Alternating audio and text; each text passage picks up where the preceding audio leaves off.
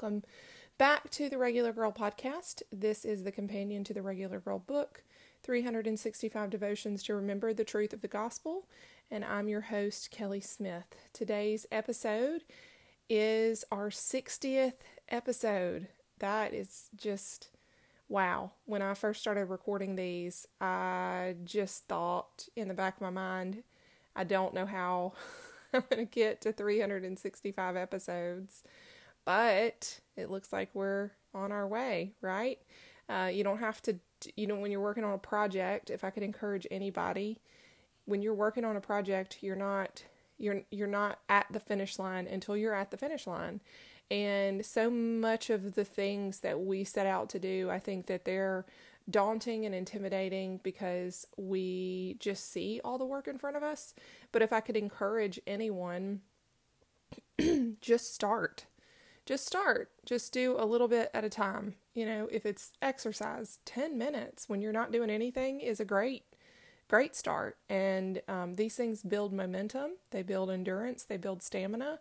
And those things all co- accomplish great things in the end. So um, here's a cheers to our 60th episode. Today's entry is titled He Said Seven. When there is a prolonged blast of the horn and you hear its sound, have all the troops give a mighty shout. Then the city walls will collapse and the troops will advance, each man straight ahead. That's Joshua chapter 6, verse 5. Can you imagine the Lord brings the Israelites to Jericho and tells Joshua he has already handed the city over to them. All they have to do is exactly what he says next march around the city for six days. On the seventh day, do that again. Only this time, march around the city seven times. You'll shout on command as the trumpets blare. Oh, and one more thing. Whilst marching on the first six days, you can't speak, just march quietly. I mean, sure, Sounds like a great plan to capture a fortified city. That seems to make a lot of sense. As an achiever, go get 'em, go big or go home person, I would have had a really hard time not jumping forward to day seven on the very first day. Why all the quiet marching for a full week? Can't we knock this out all at once?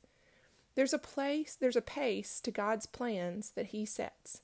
With the creation of the world, He took a full six days to do the work until we see the culmination come together in beautiful rest on the seventh.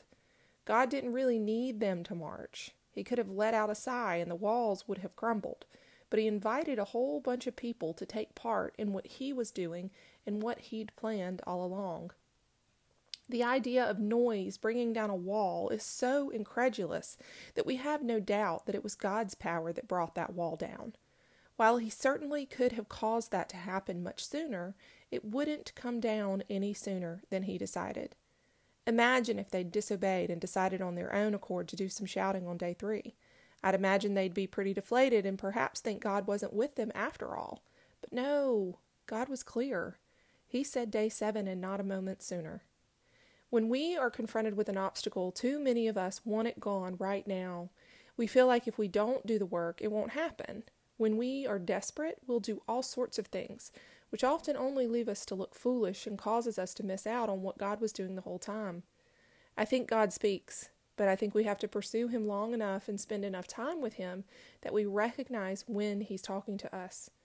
Don't confuse God's pace with absence. And let's not forget that situations that look dire and impossible are situations that allow us to see a tiny glimpse of God's might. When we can't explain it away, and it defies the odds. Those that believe know who was behind the outcome. God will bring down walls, but not a moment before he deems appropriate. He'll also keep some walls up.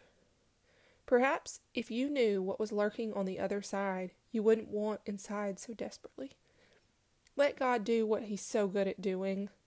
Learn to enjoy the quiet marching and trust He'll fulfill every word y'all, like, I'm getting emotional reading that because as it happens, as it's happened time and time again, even as I'm reading back through these entries, I'm it's so timely to what I'm going through right now. I've shared that I'm leaking again and already we've hit a couple of walls in my treatment.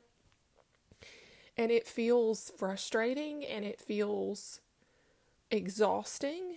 And yet, I'm reminded, you know, it's interesting. We, I went through this incredible experience last time, this, this experience with the Lord and this testimony and this book and this podcast. And like, I see now on the other side of it why, you know, he had a plan. And it was even more incredible because of the time it took us to get there.